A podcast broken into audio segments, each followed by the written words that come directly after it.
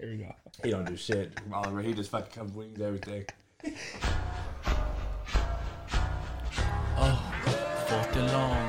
You are now tuned in to the real Coach JB Slap Dick Podcast. It's the last chance for you, last chance for me. Will I make it? Will I take it to the top? We gon' see. It's the last chance for you, last chance for me. It's the last chance for you, last chance for me. It's the last chance for you, last chance for me. Will I make it? Will I take it to the top? We gon' see. What up? What up?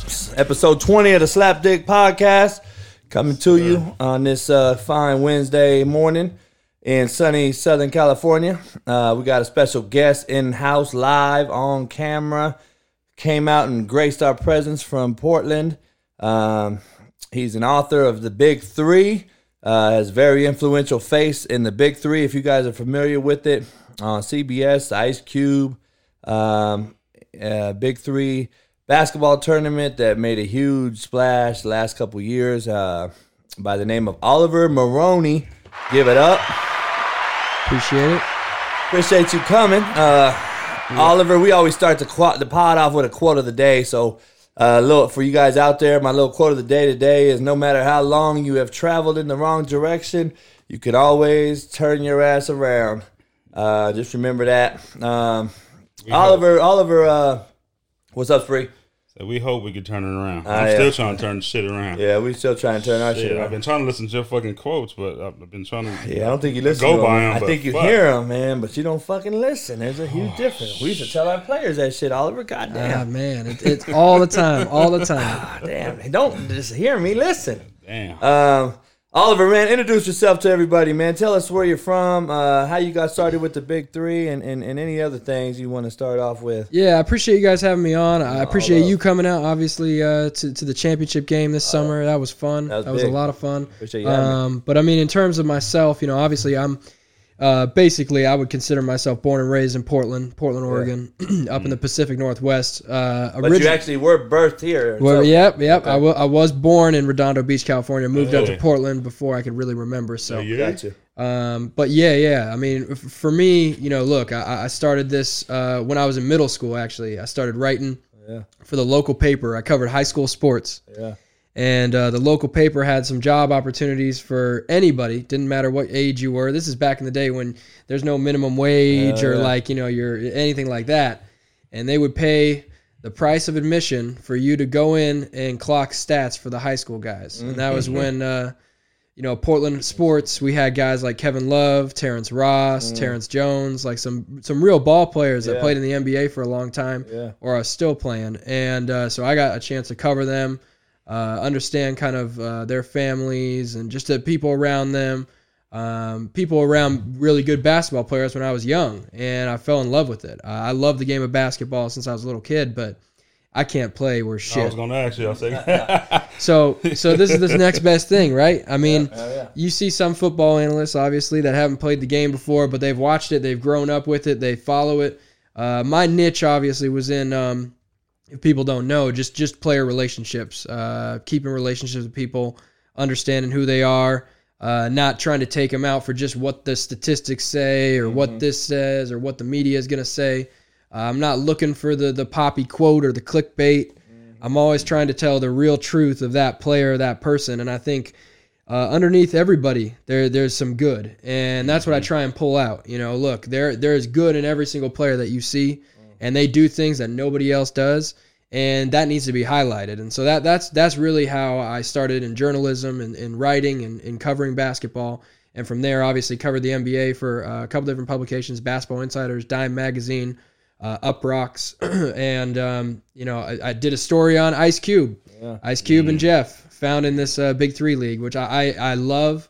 And somebody sent it over to me and said, "Hey, have you heard about this league? They've got all sorts of players in it. This is what it's going to be." Ice Cube's founded it. And Ice Cube, just a legend, an icon, obviously. You know, Boys in the Hood. You go, It Was a Good Day, all the different tracks that he's done. I mean, it's incredible to see all the things that he's been a part of, even like going up to Ride Along with Kevin Hart, things like that. It's just... He's a fucking soundtrack to our life, man. And so... you know, being able to understand why he did it and to see it happen, you know, that's what I did. I told the story. He watched Kobe's last game. He got inspiration. Rest in peace, Kobe, and obviously all the others involved in the helicopter crash. Yeah. But I mean, he saw his last game and said, "How can a dude like this retire? He just dropped 60 points. That's not fair." And you know, you look in professional sports. You got players that you've coached, players in the NFL, and the NFL. You know, unfortunately, like other careers, you can choose when you want to end your career. You can retire at 55. In the NFL, they say, well, nah, we don't got a spot for you. That's it. Damn. And then you may be done forever. Not for long, NFL.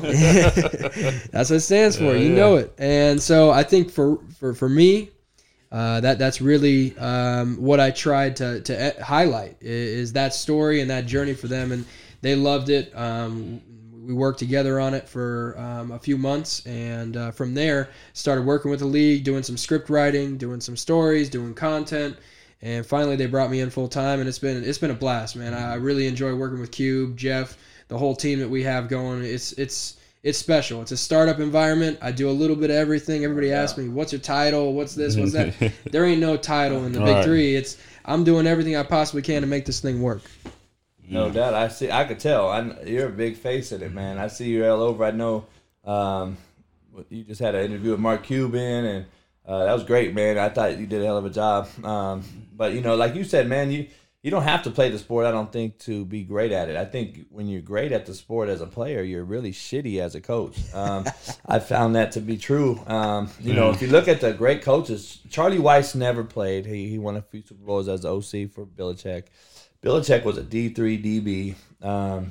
You know, Mike Leach never played. He was a lawyer growing up here in Southern California, Pepperdine. Yep. Wow. There's a lot of people that didn't play the game that are very good as a coach.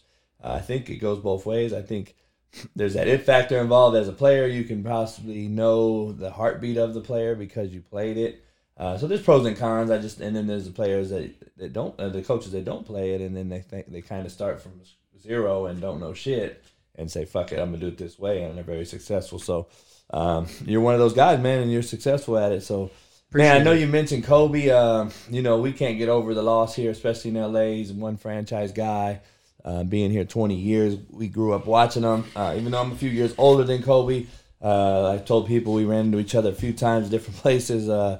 Century Club back in the day, he was 17 years old. Poly Pavilion working out. He was about 25 in the prime of his life. And, you know, I don't have a lot of younger heroes, but he was one of them. You know, one word that describes Kobe for you, man. I know he was a huge deal for you. I've seen your posts on Twitter and Instagram. Same with me. But what's one word that describes Kobe, man? Man, I can't. You know, that's the thing about Kobe. I don't think you can describe him in one word. But if I was to do it, just to you, like personally, maybe persistence. Yeah. And what I mean by that is he never, ever let anything get in his way of doing what he needed to do to get it done. He was always hammering away, chipping away at whatever he needed to do. Every summer, he was persistent in being better. He always worked on something. And that's what's so special about him. Like, there were almost, and people talk about it, the 8 and the 24. Yeah. There were almost two eras of Kobe. Yeah, identical. When's the last time that we've had a player that you could say has had two eras? 10 years apiece, right? Yeah, I mean, it's not even that. It's just like the way that he played was completely different. Yeah. You know, he was a monster early on, but later on he understood, and I think Phil Jackson in his book says it best. Yeah. He says, you know, Kobe's 7 is everybody else's 10, 10 and a half. Yeah. So Kobe never understood, like, he you know, early on, he got frustrated at players. You know, when Shaq left, he got frustrated at guys because he didn't understand that they couldn't go any harder. Yeah. Because he you know, his 10 is like everybody else is like 25. Like everybody else is maxed out. Yeah, everybody maxed out. Exactly. And so I think that tells you all you need to know about the man and obviously the legend that is Kobe Bryant. And for me, just persistence. You know, continuing to hammer away at things. It's special, man. It would have been nice to see him with the Big Three, man. Yeah. That would have been real nice. He would never have done that. But he was done. That's the thing that was so special about it. Yeah. I don't see many players who retire and they're that at peace with the decision. No doubt. Right. weren't going to come back, weren't going to do nothing. They weren't faltering, you know what I mean? And he was arguably greater at his second life. Yeah. You know what I mean? That's the sad part. And the two 10-year numbers, 8 and 24, even though they're two different players, like you say, because I've watched Kobe shit every single game I could think of, but the stats are very eerily similar. They're not that far apart. They're almost similar. They're almost exactly the same. But when you watch him, I know it's, and that's what I say. Think about it. All the older he got, and the more that he had to. Yep. So how much smarter do you think he really was than everybody else? That just tells you, because absolutely, to almost identically score the same, assist the same shooting percentage, the same 3-point, the same big time game winning shots in number 24. It's almost like, fuck, this guy is just magical. You know what I mean? And has done great things, but. All right, here we go. One word that describes Ice Cube. Oh, man. It's crazy. I heard the Ice Cube story, not to cut you off, and he was talking about it's unrealistic about Kobe. He said, I texted him. And I don't know if you saw that interview, but Cube was like, I text Kobe, and I was like, there's no way that this happened, and I'm waiting for the text because Kobe would always text me back. And he was like, it's unbelievable that I didn't get the text back. And he said that's when it sank in. Yep. And that was unfortunate. But one word that describes Kobe to you. Ice Cube. Who? Workaholic. Really? I've never seen anybody like him. I mean, you name any superstar out there, I know they got their tours, their concerts. He juggles somehow concerts, script writing, and movies. He's still working on the next Friday, stuff like that. Yeah. Big Three, he co-founded it. He's very much involved in it. I don't know a person who works the FedEx dude more than he does. And that tells you all you need to know about like the trickle-down effect. You talk about coaching. If a coach ain't in his office, if he ain't really running plays, if he ain't studying things, if he isn't following through on things, if he isn't putting his all into it, that trickles down to the players, absolutely, in my opinion. And no it's doubt. The same thing with a business. And you need a CEO, you need a co-founder, you need a founder who's going to drive that force all the way down. And he's going to tell you exactly how much everybody should be working and striving to be better. And I think that's what makes him special. You know, that's what makes him unique. He's always looking at new ideas, and he's willing to listen. Yeah, it's crazy, man. I mean, we're on a call yesterday. It's like, what ideas you guys got? Like, it is a very collaborative kind of deal, and he's open to it because he knows that he's going to win if he can take everything together that everybody thinks is the best and put it together. That's hard for some bosses or people up over you to do sometimes. It's real, man. Listen in. It's real. You know, Oliver, that's funny you say that because, you know, I had a motto in my office, man, as the head coach, but my motto was, it ain't about me, it's about us. And it goes for Fortune. I've spoke that at some Fortune 500 companies, at some the largest RV company in the world, Mike Thompson. But I've got to speak to the management and sales teams. Like, they've adopted that and they've put it up. They've wrapped it up themselves. But, like, I don't want to – at the end of the day, you're the head guy. Ice Cube has to make the final decision or the executive decision. I had to make the executive decision. Those are what the head or the head guy or the manager or the supervisor or the CEO, they got to make those hard decisions at the end of the day. But do you micromanage it? Are you allowing it to be a democratic decision as a staff or as a team, or are you a dictator? And so I always tried to be the democratic style, even though I had to dictate certain things, obviously, because it's on my shoulders at the end of the day. A lot of people don't understand that either until you sit in that chair. You know what I mean? And so people always want to say, oh, hell no, JV was crazy. Well, you know, they can say that about every boss. I'm sure there's people that work at the Big Three that probably are pissed at Ice Cube. You know what I mean? But that's just how the world is, and shit rolls downhill. But here's a fun one, man. One word that describes fucking Michael Rappaport. I talked to him yesterday. He's at the Laugh Factory tonight in Long Beach. Shit stain. Oh, man. Oh, man. Yeah. Donald Trump, you fuck. Hey, I got some. He's pissed off at... You see the Gail interview with Lisa Leslie? No, when was this? I heard about it. Yesterday, Gail, I don't even know her name, man. I tell you, that's how much I think of her. She basically is... Oprah's chick, right? Yeah. Oprah's homegirl. And they say her and Oprah used to fuck, so who knows. But anyway, her lick. She She's interviewing Lisa Leslie, Oliver, and basically giving her the fucking riot act about Kobe, about bringing up this rape case, all this shit. Oh, man. And Lisa's like, didn't take the bait. I respect the shit out of her from just watching her the day coaching those grown men. I ultimately you was in awe with her. I was in awe. Yeah. Spree was with us, and I wanted to get. You got a picture with her, right? I did. Yeah, we got that. And, you know, we played state championship game the same years. When I was at Artesia with the O'Bannon brothers and those guys. Yep. And so Lisa was playing before us up in Sacramento for the state championship at her high school, Morningside. Cool. So got to see her then. But, you know, what she's done has been phenomenal. But, you know, she didn't take the bait, and she straight told her, you know, Kobe wasn't that guy that I know. And she was like, well, you wouldn't know. And she was like, basically like, you know, he ain't that guy. You know what I mean? Yep. And the last I checked, man, in this country, you fucking win or you lose a case, right or wrong. There's been wrongfully accused people that a we lot. Know. Yeah, we know it. Especially where me and Spree grew up. But where he was a fucking, it was dropped. The girl didn't even want to come forth and testify. And later she's on tape that me and Spree already talked about at a party in Vegas, you know, and Shaq was there and even said it. So, I mean, like, I don't understand why they keep bringing this shit up. But I'm glad Lisa didn't take the debate. Social media, man. That's what it is. But Rappaport blasted her yesterday. Blasted Gail for saying fucking classy ass Lisa Leslie. I'm glad you didn't take the bait and fucking Gail and Oprah were fucking and all this. So anyway, you know Rappaport's a fool, but I would say I say the one word for Mike in Long Beach tonight, by the way. Yeah, Laugh Factory. My one word for him, I don't know, man. It's probably a straight fool. But what's yours? It's so tough because there's so many describe. I love him, Jeff. I you know, as a person, he's a good dude. Like, he's a real good dude, down to earth. Like, no doubt. You know, outside of like his Laugh Factory and comedy tours and whatnot, but I would say, probably. Oh man, I mean, I just don't know, man. That's a tough one. You know, he. Sometimes, you know, like I called him the other day. I said, hey, what are you doing? He said, what do you want from me? What do you want from me? Oliver, I mean, really, just tell me what you want. And he just like goes on this little rant about it. And I'm like, this is like you're on your podcast, but you're talking to me. It's like, I don't get, you know.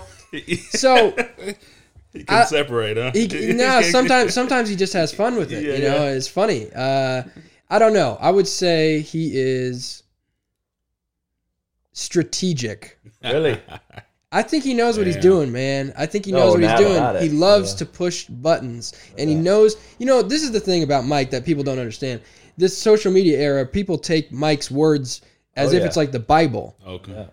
It ain't the Bible. He's having fun with stuff. Yeah. That's, you know, in New York where he grew up, that's how people treat each other. That's how they do things. That's how they used to do things. Yeah. You know, you clown on people. Mm-hmm. I'm sure he had a friend. He'd be like, yo, Dick Stain, this or that, like whatever. That's just, why we hit it off. That's the show, you know. Exactly, and that's comedic. That's what he likes to do. He enjoys it, and so you know, people can love or hate it, but like honestly, as a lot of people have said, if you don't have haters, then what are you really doing? You know, you're not doing a ton right. You know, so I think for a guy like Mike, you know, that stands out to me. He's very strategic. Oh. I don't know if there's one word, but like he gives a fuck less. That's a sentence. Oh man, Mike. Favorite part, man. What's your favorite part of the job, man? And explain kind of you know, the ins and outs of what you kind of do. I know you wear a lot of hats, but what's your favorite job? What's your favorite part of the job? And you know, with the Big Three. My favorite. Or moments. My favorite aspect or moment of being a part of the Big Three is being in the championship locker room as they win. As always, every season, that's the only thing. Like, I have my mind on all these different things, but at the end of the road, I know that championship celebration, I'm going to be a part of it, and I'm going to get a champagne bottle, and I'm going to try and find somebody. Like a Staples last year. I got Al Jefferson real good last year. Yeah. And that's just like what I love to do it. Yeah. I love to do that stuff. But like for me, my role is varying, wide-ranging. You know, I do appearances for the Big Three, obviously, like radio shows, stuff like that, podcasts. But outside of that, I mean, I really do PR. Yeah. I manage the content that goes up, a lot of it. And so we shoot videos. We did the one with, you know, Reggie Theus, Mark Cuban. You mentioned that. all that sort of stuff that goes on our website, goes on the CBS broadcast, goes in some way, shape, or form to help, you know, put this thing together. Yeah. And then I do writing, so journalism, just to, you know, help people out in writing their stories, whether it's a player that wants to put their story out or whatever. And then on top of that, it's just like marketing in general as a whole. Oh. So that can be anything, you know, if I need to hop on a call to deal with a sponsor, if I need to, you know, do this or that or the other thing, it's wide ranging, but mostly PR, media relations. You know, I know a lot of media. They're a lot of friends of mine. Yeah. And, you know, my job really is to make sure that if they want an interview with somebody, we can handle it. We can get it taken care of. Oh, no doubt. Kudos to you, man.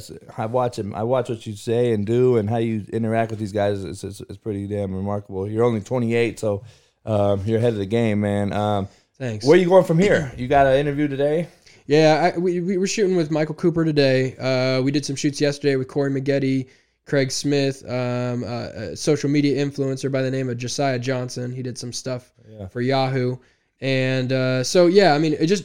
It never stops. Yeah, it's always trying to churn out more, always trying to make it better. We listen to comments. We're open to feedback. The idea is really, you know, just create the best things that we can create and make this thing grow and continue to grow. You know, this is beauty of social media. I mean, that's what it is. You're open minded. You take some intake and input from people, I guess. Speaking of Corey Maggette, you know, Spree grew up loving Corey Maggette. Yeah. You got him that picture last year. That's a man. And he posted it. He posted it online and shit. Oh, yeah. Shout out to Corey Maggette, man. Yeah. Too bad he's a Clipper. Analyst for the Clippers, and I always watch that cat, man. Yeah, too bad. Corey's a good dude, man. Down to earth, just one of the best in the business for sure. What was it like interviewing Mark Cuban, man? And second part of that question is, like, what did you take away from it? I mean, did you feel rich for a minute? No, I did not feel rich at all. Broker? Yeah, you're like, what am I doing with my life? Did I mess something up? Like, no, he was really cool. You know, we got in a little bit late. Security didn't have us on a list or something like that. It kind of was a back and forth. We had set this up months in advance. Yeah, I mean, this wasn't something that was just like, hey, drop of the fly kind of thing. Where was it at? Slap dick situation. It was in Dallas. It was in his office. Oh, his office. Is it downtown separated from? No, it's in the arena. Facility? It's like in the arena, in the basement. Yeah, I think he's got one off somewhere too. But we go in, and the security guy escorts us to the door. He says, yeah, just open it up. He's in there. And I'm like, all right, well, we'll see what happens. He says, hey, Oliver, what's going on? You know, are we ready to do this? You know, all right, let's do it. And... you know, it was fun. It was really enjoyable. It was kind of surreal, you know, seeing some guy that you see on TV or you grew up watching or whatever. Right. But, you know, I love the interview. I love doing it. The one thing I would say, you know, gosh, I'm always critiquing myself. Yeah. So I wore a suit. Everybody's going to notice. I wore a suit and I had my bottom button buttoned. Oh, hey, I got heat from one of my former coaches. You're supposed to know better. You're your age group that started that shit. No. See, I wouldn't even have that motherfucking button. My stomach was just had the one button at the top, but the motherfucker flared open. No excuse making. It was downright bullshit. I shouldn't have done it. But you know what? Like, in the heat of the moment, I walk into Mark. Watch this. You is slap dick pretty much. Why you call me slap dick? Because my dick slapped me across your face. So you were a slap dick, so go ahead. It's all right. Okay. Hey, that's what it is. You know, I knew I was going to get roasted a few times. It's okay. But no. The excuse. Suit, that's good. It's big, look, big no excuses. You. No excuses. I got to do better. I got to know about that better. But I will be honest. In the heat of the moment, you walk into Mark Cuban's office and you're trying to set up this interview. Yeah. You got to get it going because you're late. Yep. That's just the way it is, man. You sit down and you slouch in that chair and you look like, you know, a complete fool. But at the same time, hey, I got the interview done, man. It's done. Hey. It has like 250,000 views on YouTube. Yeah. I'm happy. You know what? Fuck. That's all that. Result-oriented business is the life we live, brother. You got it done. Every day's an interview, but that interview wasn't. No doubt. It didn't hurt. That was almost close to our views, huh? 250,000 or so. Yeah, right. You're getting there, Oliver. Yeah. I'm trying. About 250. So what'd you take away from it? I mean, the biggest thing for me is, like, he's a regular dude. No like, doubt. People are like, oh, is he this? Is he that? Is he stuck up? Is he this? He was in casual clothes, just hanging out in the office, like, not doing any, you know, doing stuff, obviously, working. Yeah. But, like... shit we don't know about. Yeah. Exactly. Nothing that I would know about. But, like, just in general, just a down-to-earth guy. Like, hey, what's going on? Like, just a normal dude. And I think that's... That's the thing that people, like, I get asked all the time. Journalists, people, kids who want to grow up to be a journalist or an analyst or want to be on TV, ESPN, stuff like that. You hear all the time, how do I get an interview with so-and-so? How do I get this? How do I get that? How do I get that? And instead of, like, doing the work to, you know, look, this is 15 years of my life, man. Like, this isn't, like, something that just happened overnight. You grind it. They want to jump right to the 15th year. Hey, give me that Mark Cuban interview. I want to do a Mark Cuban. Blah, blah, blah. Hey, you know what? Not to cut you off. We were just talking about it yesterday, man. Even the rap game, the rappers, and all this different shit in life. Everybody expects the shit to be handed to them now, and it's the lazy generation. I know you're part of that generation. I'm a part of it, but you know what? I thank my parents so much. You know, little story sidebar, but like when I was a kid growing up, if I wanted to do sports, my parents weren't convinced that I would commit to it. Mm-hmm. So in order to commit to it and know that I was going to be fully invested, they would make me pay for the sport. Yeah. Wow. So I would go out. If I wanted my own pair of soccer cleats when I was younger, I go out and I get my own soccer cleats. You go mow lawns, you go work for the money, and you get those soccer cleats. And then guess what? You're going to be invested in soccer or whatever you're fucking doing, you know, basketball, whatever it may be. No doubt. So that's how I grew up. Thing, yeah. So, you know, I learned very quickly that's the way the world works. You have to earn money and then you have to invest it the right way or feel like you made a good investment and stick to something. Right. And that really sticks, you know. Parents can be all the time paying for kids this, that, and the other thing, registration here, registration there. But you know what? You got to stick to this. You got to do the rest of it. You got to get through it, do whatever you need to do. And then, you know, like I said, from journalists and people around, you know, younger kids that want to do this, you know, the most important thing is you got to treat these people like they're regular Joes. They're not, you know, look, yes, you can praise them for what they've done. You can talk to them this way or that way or the other way. But it's most important to manage the relationship and act like you're there for them. You care about them. You're not there to get questions answered from them in this way or that way. You're not trying to get quotes. You're not trying to get, you know, clickbaity things out of them. You're here to talk to them, man to man, heart to heart. Like, not this isn't about whatever you're doing. Yeah. Right. My personal gain. Yeah. Exactly. No doubt. Now, you know, we were talking about the other day. We were talking about these rappers. They jump on a hot beat that someone used, and then they just want to do this mumble rap shit that me and Rappaport hate. We always talk about, but you know they. But you know, me and Spree were talking. You know, to be fair to fair, they came up with their own genre. It's their own trap rap, whatever they call it. Yeah. Trap is not hip hop, people. Yeah, just let you know. It's a totally different thing. It's a whole different lane. Yeah, so old heads don't be mad at trap. Yeah, we love hip hop. Yeah. You know, and by the way, Griselda's a new Michael Rappaport probably know about these new cats. Called Griselda. You heard of these cats from Buffalo, New York? Michael Rappaport probably knows about them. I'm sure Griselda, they're like the new Wu-Tang Clan. Really? They have that sound, but check them out, man. I'll have to check them out. I just don't, you know, so we're like, they don't really want to work like cats back in the day. Master P selling them out the trunk and going around and, you know, nowadays they want to take your limelight and fucking run with it and spit off that. And they want to get your Mark Cuban interview and they want to get... They don't go out. No, I mean, I get asked all the time. It's like, hey, can you connect me with so-and-so? Can you connect me? It's like, well, hold on a second. What have you done? What would make me want to connect you with someone? And then you get shit talked about you because you didn't give them the hookup. I didn't give them the hookup. Yeah. Sorry, bro. Nah, I'm sorry. That. You know, I had to get it, too. I had young coaches, similar. It's all relative, man. I mean, I don't give a fuck if you're a Fortune 500 company CEO or a fucking guy at JCPenney warehouse or a coach. You got young coaches that are the same way. I got 13 coaches, Division I jobs, but the bottom line is those guys were hungry. They wanted to go turn over rocks and do it. And when I asked them for something, the ones that get D1 jobs, they fucking have it right there in their hand already. Yep. The ones that say, oh, I'll get it tomorrow, coach, or whatever, they're not going to make it, man. And, you know, and you know, I always used to ask one interview question, man. I do Skype interviews. I say, do you want to be a head coach? First question. Or do you want my job? And if they said no, I'd hang up. I wouldn't even fucking talk to him no more. And then the last question I ended up with was a Pete Carroll thing. When can you get here? There you go. And there's only one answer I wanted. Now. That's it. But it's even a faster one than that. It's like, coach, I'll pull my hamstring getting there. There you go. That's a Pete Carroll thing. And if I heard, well, I got to check my boop, this or that, and I've done a whole interview, and it's fucking my time. That's, even though they may not be needed now, it's the aspect of, do you want this or do you not? Yeah. Bottom line, it's do you want it or do you not? And guess what? There were a lot of those for free jobs. Yep. People don't understand. A dorm in Mills is a huge thing. Growing up for me, shit, I would have jumped all over it. We didn't have that out here.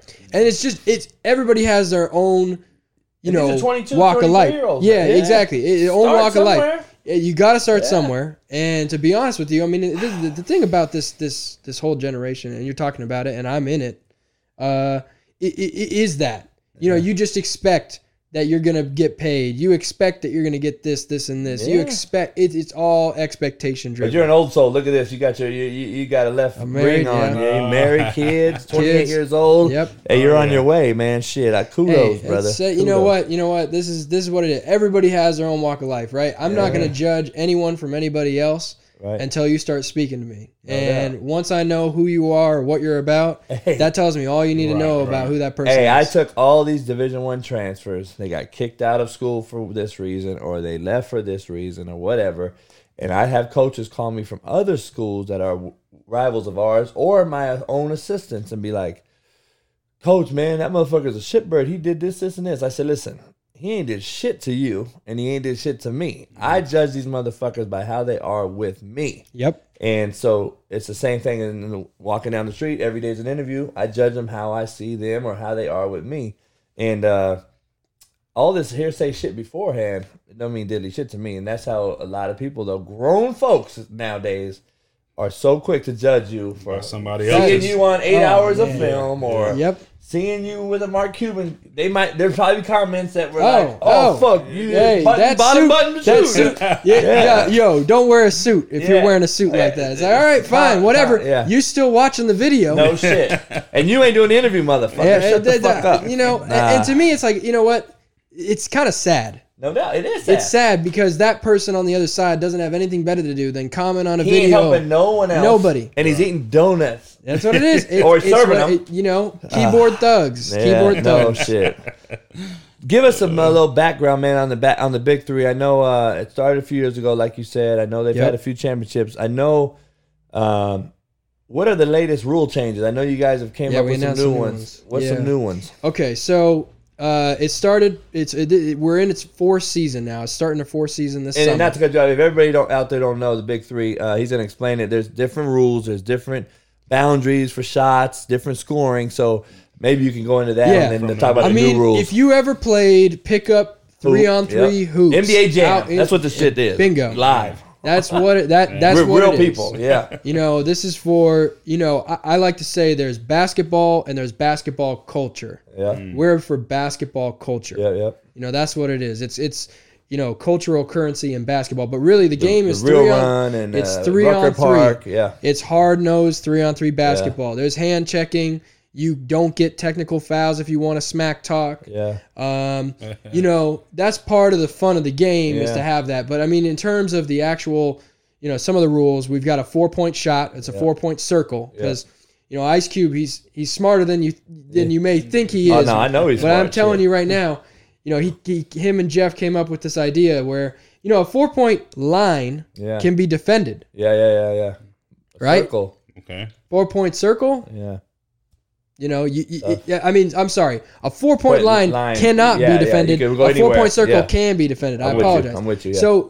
So that gives you an idea of what they're thinking about. They want to be hard-nosed. Yeah. Every basket counts. It's first to 50. It's just like your pickup games in 11 or 21 or however you want to play. Mm. It's to 50. Mm-hmm. We go by twos, threes, and fours. Win by two. Yeah. Exactly. Win by two. And the 4-point circle, if you get fouled on 4-point shot, you take 1 4-point shot for 4 points. Nobody wants to see some dude take 3 free throws. Yeah, yeah. So let's just have it be 1 shot from the 3-point line. Yeah. So some of those wrinkles are in the game right now. The ones that we just announced. So first of all, we dropped the age requirements to 22. Okay. So what was it?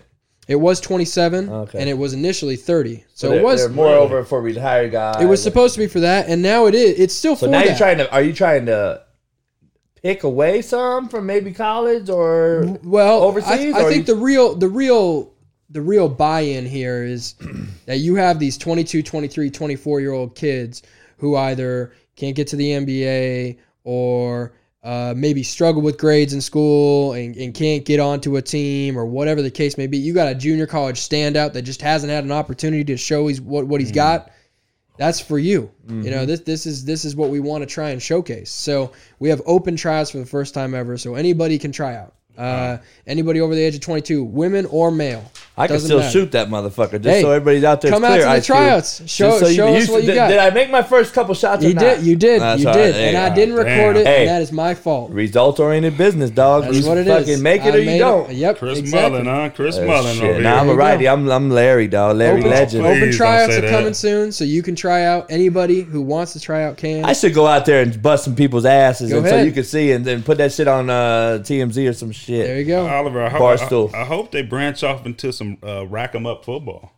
Just street ball. Maybe we start that. There you go. Tell Cube if he wants to start that. Let's get it going. Come talk to us. Let's talk. Let's get it going. There you go. We play seven on seven. There you go. There you go. It is Arena League. Arena League, but it's we could change it up. Yeah, we could put it on a gym floor. Play it on concrete. I'm telling you, hey, that's some good going to hoods and play. Play street ball. There you go. Hey, light pole, car. The car. You get hit by the bumper. Yeah. If a car comes, just pause. You know what I'm saying? You ever seen a movie called Running Man? Yeah. Yeah, Running Man. Remember that shit with Schwarzenegger? Oh yeah.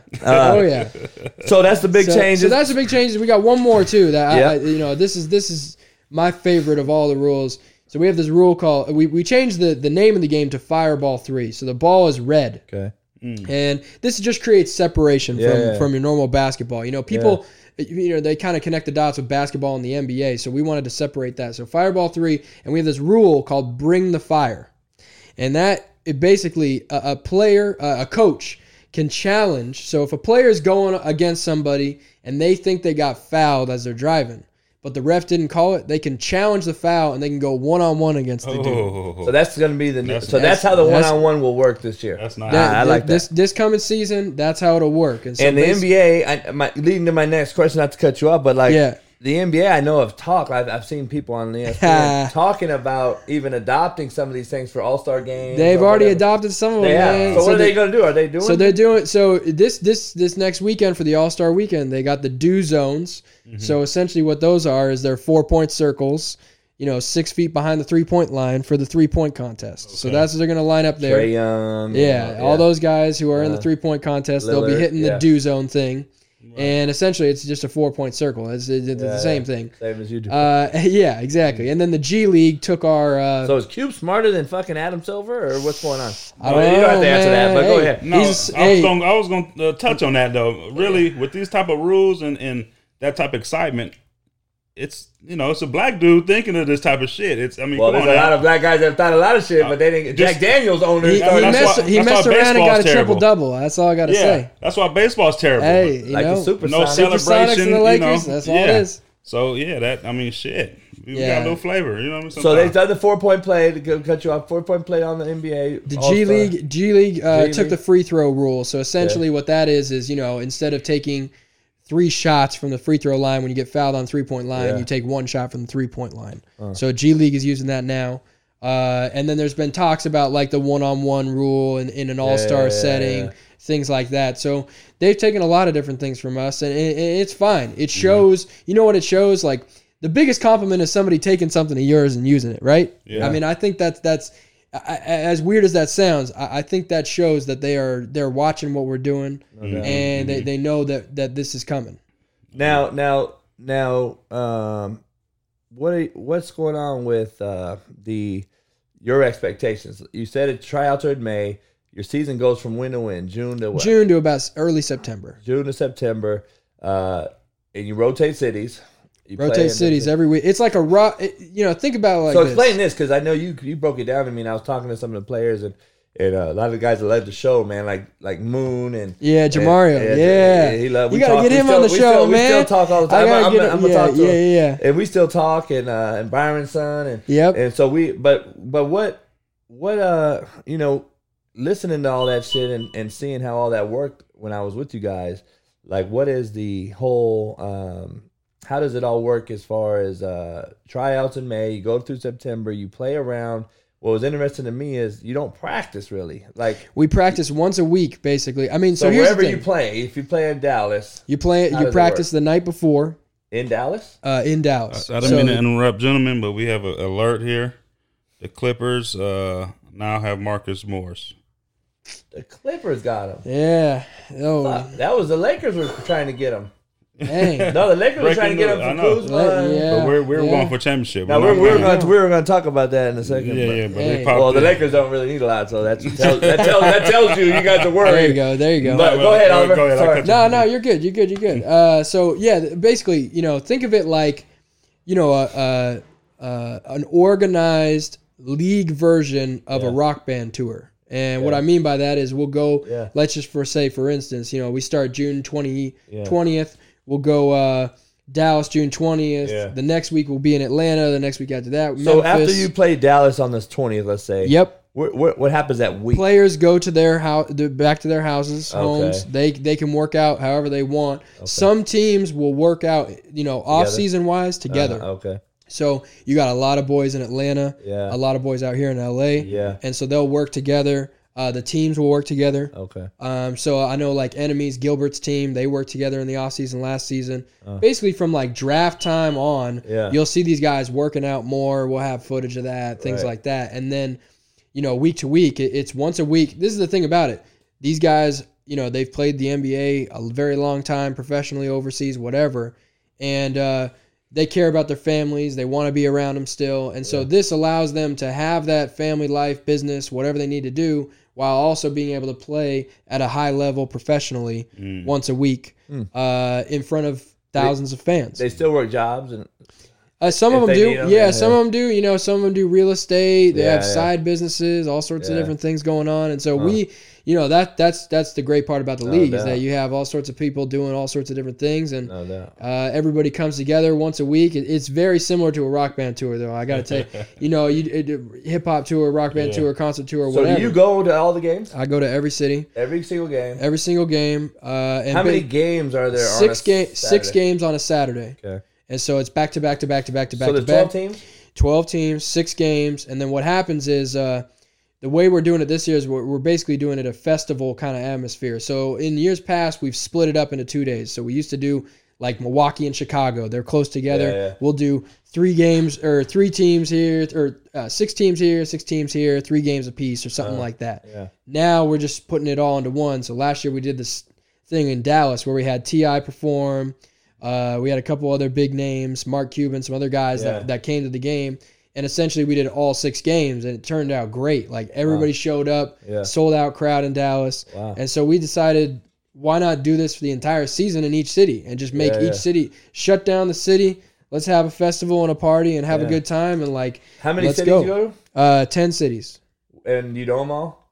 No, I don't have any cities right now. But it's mainly L.A. It's coming soon. It's going to be the big cities. Typically the big cities. We've gone to smaller cities. We went to Memphis, Kansas City, Alabama. Okay. We go to the smaller cities and smaller states sometimes. It just really depends on what arenas want us there. Market. What does it look like? Exactly. How many people want us to show up? Yeah. So it's all over the place. But right now we're in the middle of trying to announce that stuff. It'll be out pretty soon. So let me ask you something a little controversial. You're not involved, obviously, but like I wanted to know if it affected you guys. The whole thing with China. The Houston Rockets, GM, Maury, and all that stuff goes on. Now, from what I've understood, and I'm just a sports head, I don't know anything in particular for each sport that great. I just know all of them. I've heard they've taken a huge hit in the NBA as far as financials. So, like, China was a big part of their financials and all that. And I know the Big Three. I know that thing got pulled. When you guys went over there, has that hurt financially, or you're not really associated as much as the NBA is? So we're not really involved in that. And the China thing was supposed to happen. We pulled back out of it because of the NBA stuff. We couldn't go over there, and from there on, I mean, we've still been trying to work on getting over there. Yeah.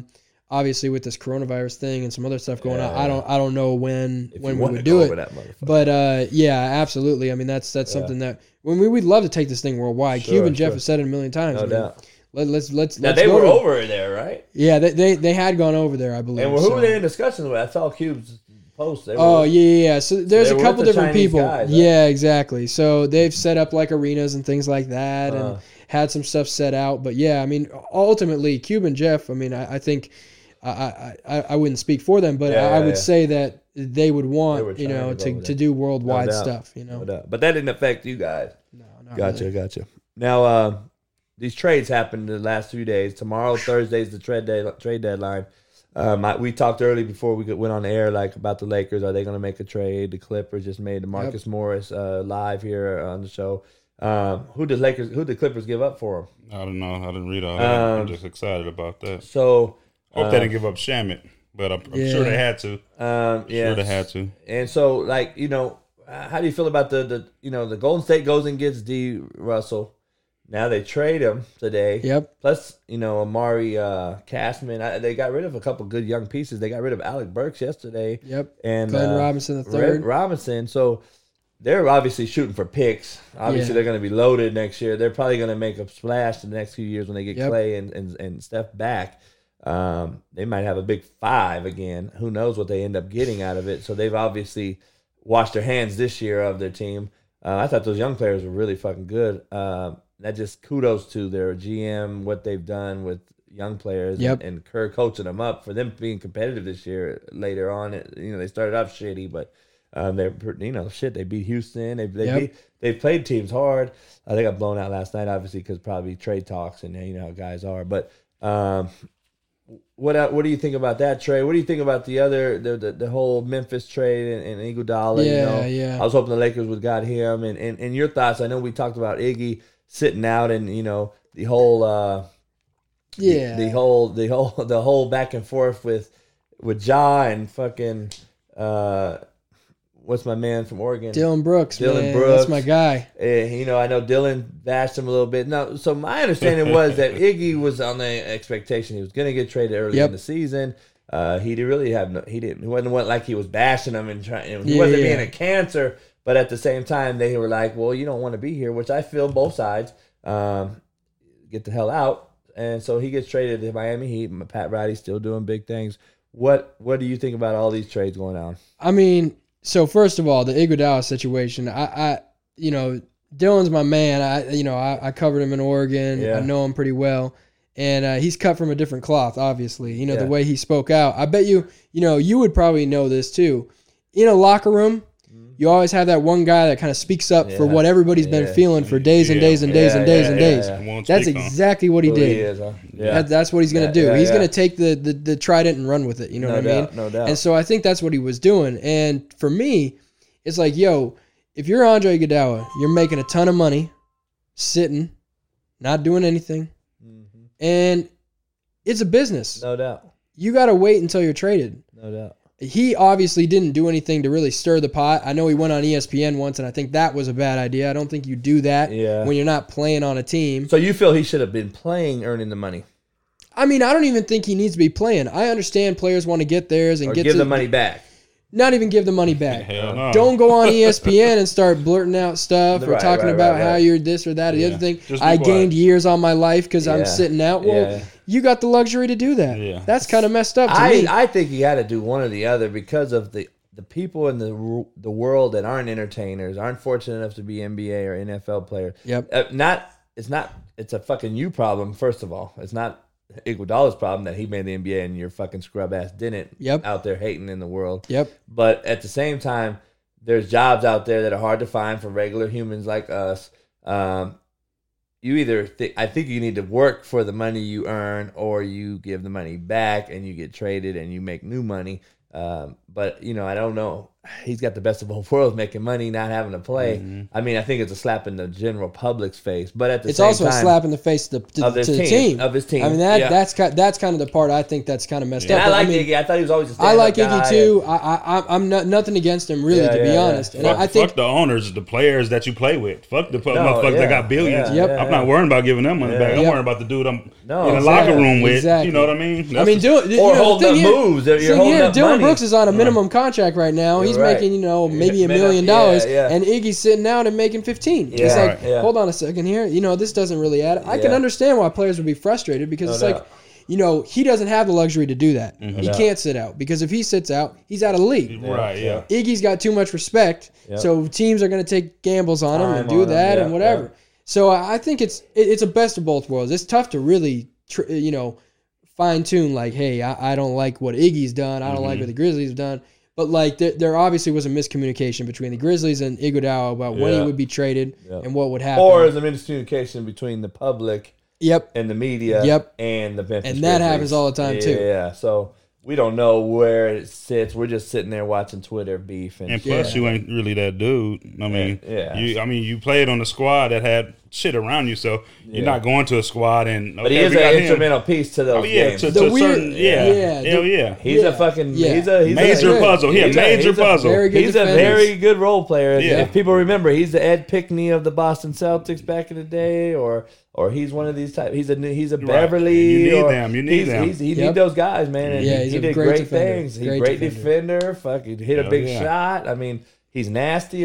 He's relentless. He'll go in there and get banged and take a charge. I mean, little things that you need on any team, football, basketball, you need those guys. And that's what sucks to me is like Memphis is the 8th seed in the playoffs right now. Yeah. Them and New Orleans are going to battle. They could really use a guy like Iggy, and he's not playing. I can understand why you're frustrated, but then the thing that really took me off and ticked me off to another level is when I had heard, and this is this comes down to the miscommunication thing. Maybe the media is throwing things out that I don't know. Yeah. But what was put out there was that Iggy wanted to be close to home, which is like L.A., Cali, Southern Cal. So it's like, hold on a second. Yeah. So you just got traded to Miami. You're going to play for Miami.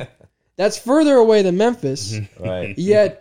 Yeah, you weren't playing for Memphis. Now. Okay, yeah. I understand. I get it. Whatever. That's why I was hoping he'd be a Laker. It's crazy to me. And he's also playing on the East, so now he's playing against the East Coast teams more, not the West Coast teams. Yeah. It doesn't make any sense on that level. Yeah. But, I mean, I get it. If you want to go to a contender and try and win, whatever. Yeah. You do you. Hey, congratulations on getting a new deal. And man. No doubt. I don't know. He finessed his way into that. Yeah, no doubt. Hey, more kudos to him. I mean, if that's what it's going to – hopefully both teams are better. And it could be good that it's all over. People laugh at it at the end. What about the Wiggins to the Golden State? Who else they get? I don't know. I just all this shit happened today. Yeah, I think it's just Wiggins. And some picks. Yeah, some picks and Wiggins, and then Minnesota probably got better. I think Evans was in that. Was that Evans and Spillman? They were in that mix. Yeah, I think Spellman. So. Yep. So I mean, I like D'Lo a lot. I mean, I've had the pleasure of talking to him a few different times. Yeah. I just like him. Yeah. I always felt real bad for him in L.A. here because of that whole snitching situation. Yeah, and they were shitty. I never did like that kid after that. He was, and I can understand why you didn't like him. But I can understand you being a boneheaded 19-year-old, like just to, whatever, not thinking much of it. But you got to. It's a man's world. It's a man's world when you step up. He realized it, but he grew. Yeah. He's gotten much better every single season. Yeah, I think the Minnesota Timberwolves would be better off with him, but at the same time, the Timberwolves are on a very short leash at this point. Yeah. Like they made so many deals and moves, and they've got this guy Karl-Anthony Towns who's been kind of whining on the sidelines. You can just tell by his facial expressions he doesn't want to be there. He doesn't want to play. Bad body language is the number one unrecruitable fucking kid. I will never recruit a bad body language. You don't want that on your team. And look, he's a great player. Yeah. But when your attitude is like that. Man, he can't do nothing for your team. You're taking away from the team because they're looking at you. Hopefully they got best friends now in D'Angelo Russell and Karl-Anthony Towns. You can turn it around. But I think the Warriors are loading up for the next few years. No doubt. They're gonna be really good. And Wiggins is that off the ball wingman that could, I think, that plays better with the Clay and the Steph than Russell. I think Russell needs to demand the ball. I mean, Russell obviously point guard driven, handles the ball a lot. Wiggins, obviously a wing player. Yeah. He's gotten better at his three-point shooting. He's gotten better at defending. Yeah. He still needs to work on a few things, but I think he's... But the pressure's going to be off of him. He don't have to be that dude. He doesn't have to be that guy. And you see those guys all the time. I'm sure you, like, recruited some of these kids that in D1 were just didn't look like the player that you saw in high school. Right. Okay. And then they come down to... Independence, and they show out because they feel like this is it. This is their moment. They feel comfortable. It's all about like 90%. And look, I was going to say this. When you play any sport at a semi-high level, you understand that there's this competitive nature that goes on.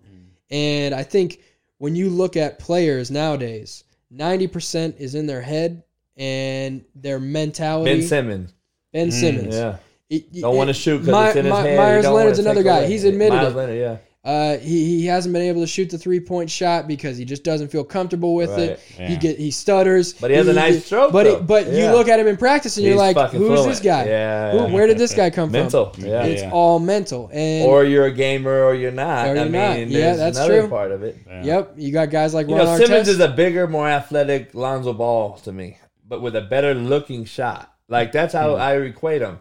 Lonzo has gotten a little better with the shot, but obviously he's more of a guy that wants to distribute the rock and make outstanding passes and do that thing. LeBron still not a great shooter in my opinion.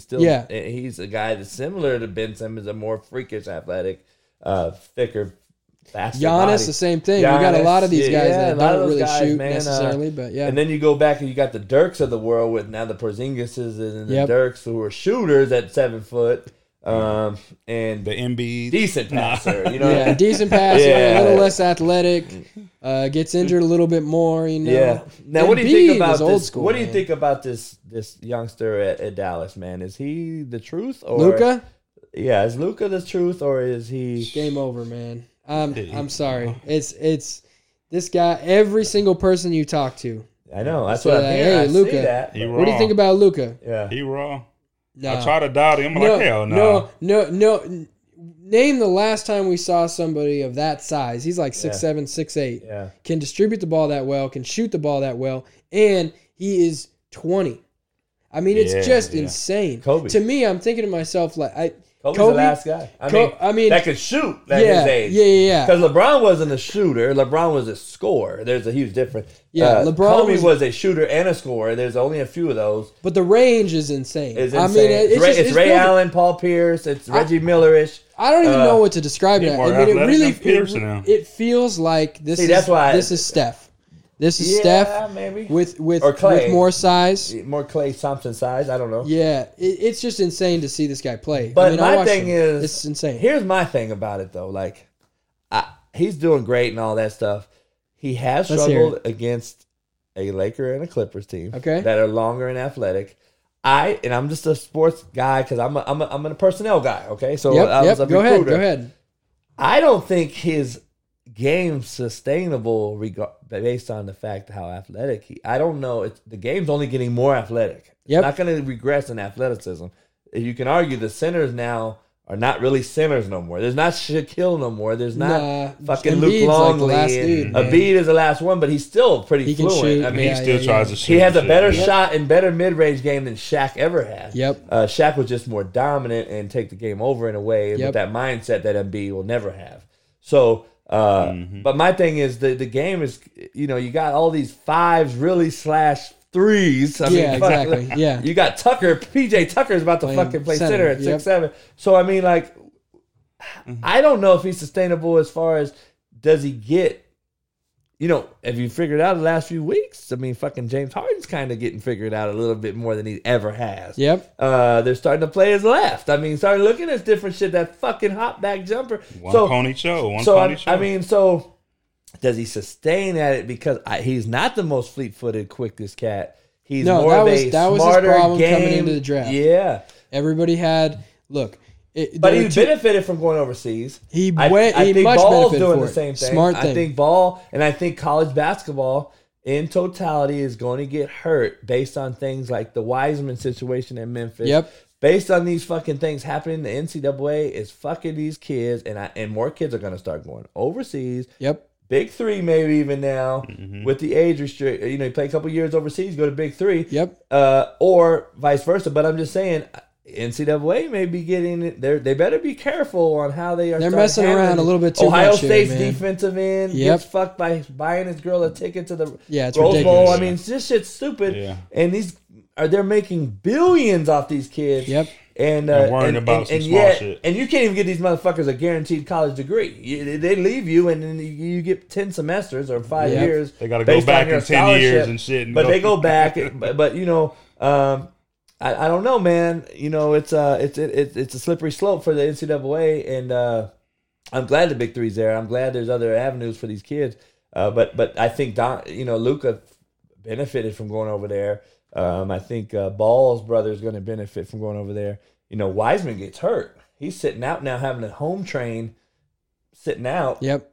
And how does that work, you know? We've seen that before. I mean, like Anthony Simons of the Portland Trailblazers sat out his entire college career and just worked at IMG Academy. Yeah. So this happens more and more frequently, I think, than we've noticed or seen. Yeah, I mean, it's guys go to Australia, overseas. Yeah. Brandon Jennings was kind of the first real guy. Yeah. Yep. Then he went to Oak Hill. Yep. Yep. And that guy, I mean, obviously, filthy. Love watching him play. But, like, that's going to happen more and more frequently, especially because the money in Australia is getting bigger. Yep. You know, even in the Big Three, we offer pretty good contracts for guys. Yeah. You know, that, to me, it's a selling point. You can go ahead. Look, if you know that you're going to be a hooper. Yeah, yeah.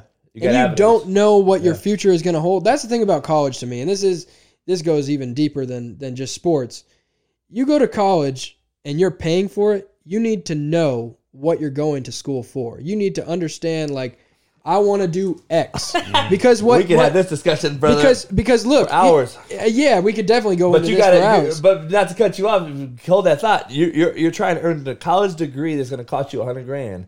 That you'll never make back in your career. Exactly. You'll unless you know that you want to be a doctor, and you know you want to do this or that or the other thing. Unless you know, but can you get it done? Yep. Are you going to be an NBA or an NFL player? Yep. I don't know. That's the only way they pay back those fucking students. Absolutely. The guy making $50,000 trying to live and have a family, he's never paying back the student loan. That's why student loan debt is the number one fucking debt. And I'll be honest, I didn't get through school.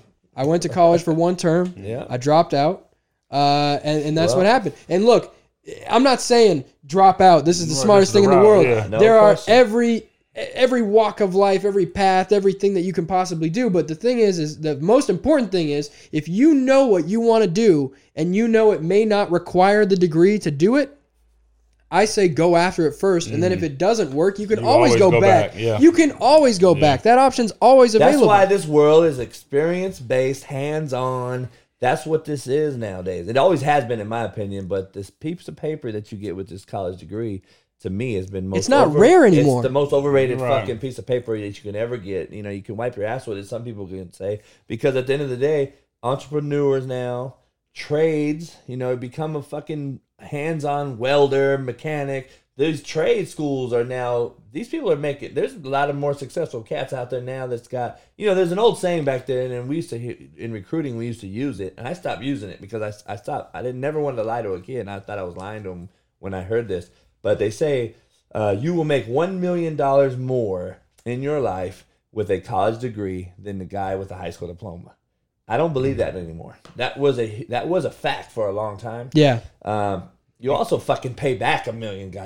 So, you know, I don't know if it's true anymore in that. But you got to have it. To each his own, man. The fact is, you got to have it no matter how worthless it is. There are certain jobs that you have to have. Yeah. I know a lady that has 30 years of experience in an insurance company.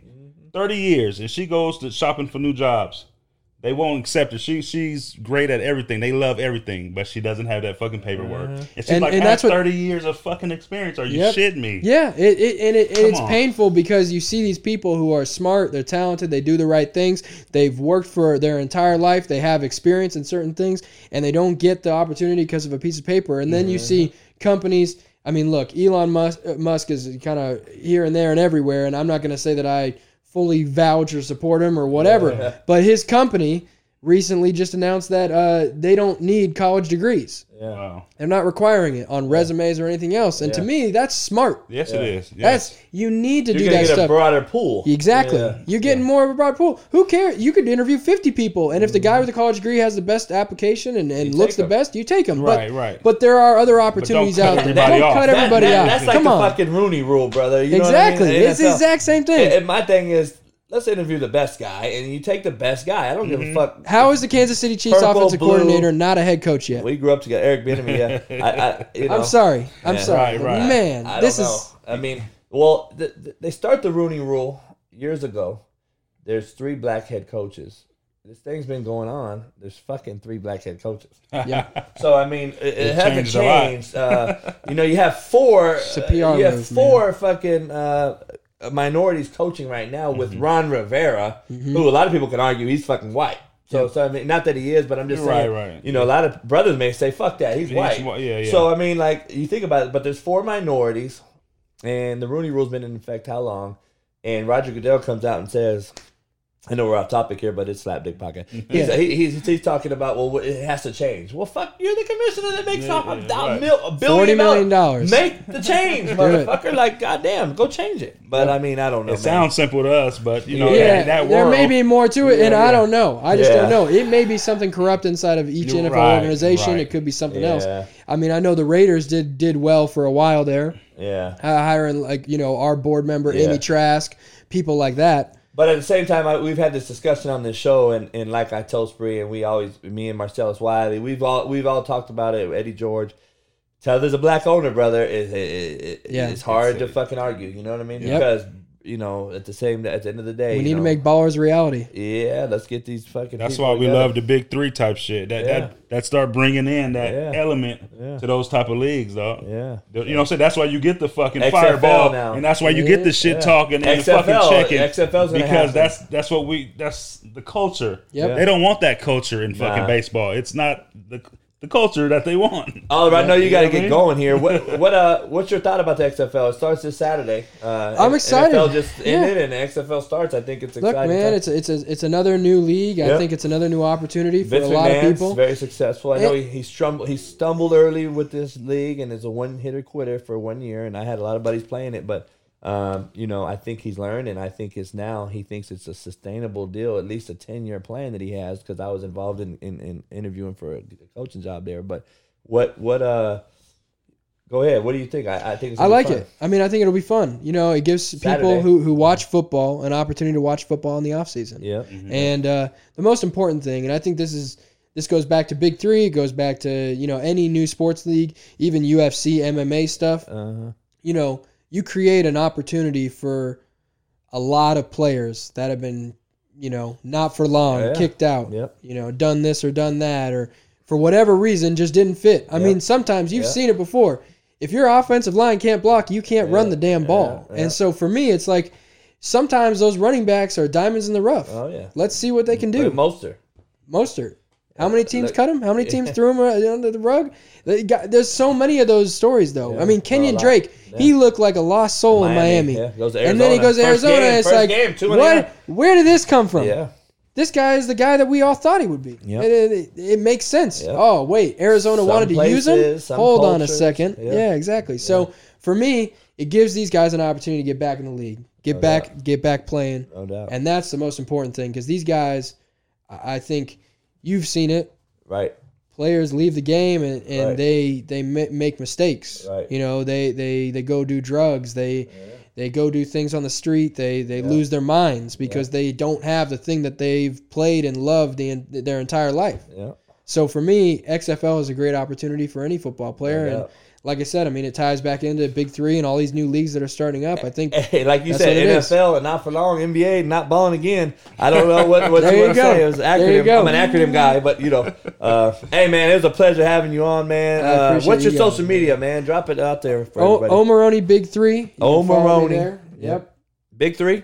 Yeah, Big Three. O'Maroney, Big Three. Yep. Had to snap the pick with Spree here. I will say, I'm glad I'm not taking Spree's place with Stogie. I appreciate that. I like Stogie. I like Stogie to have that one great leg to fuck on, and that's Spree. And I don't want you to take that. I'm glad I'm not. I know you ran into Stogie earlier today in the house, and hey, it was fine. He was pretty good with you. Yep. So I appreciate. I appreciate you coming out here. Yeah. I know you got Michael Cooper coming up.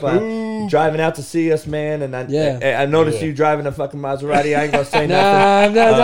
This is an upgraded rental car. Please do not. I do not have any sort of money like that. It really is. Everybody. Our upgrade is a fucking Kia. So whatever. Yeah, exactly. Hey, everything's relative, man. You know what I'm saying? Relative. You know, me and Spree's upgrades a Kia for what we do because we're slapdick. Hey, Oliver Big Three's upgrade goes from a fucking Porsche to a Maserati. Nah, not a Porsche to a Maserati. Hey, it's cool, man.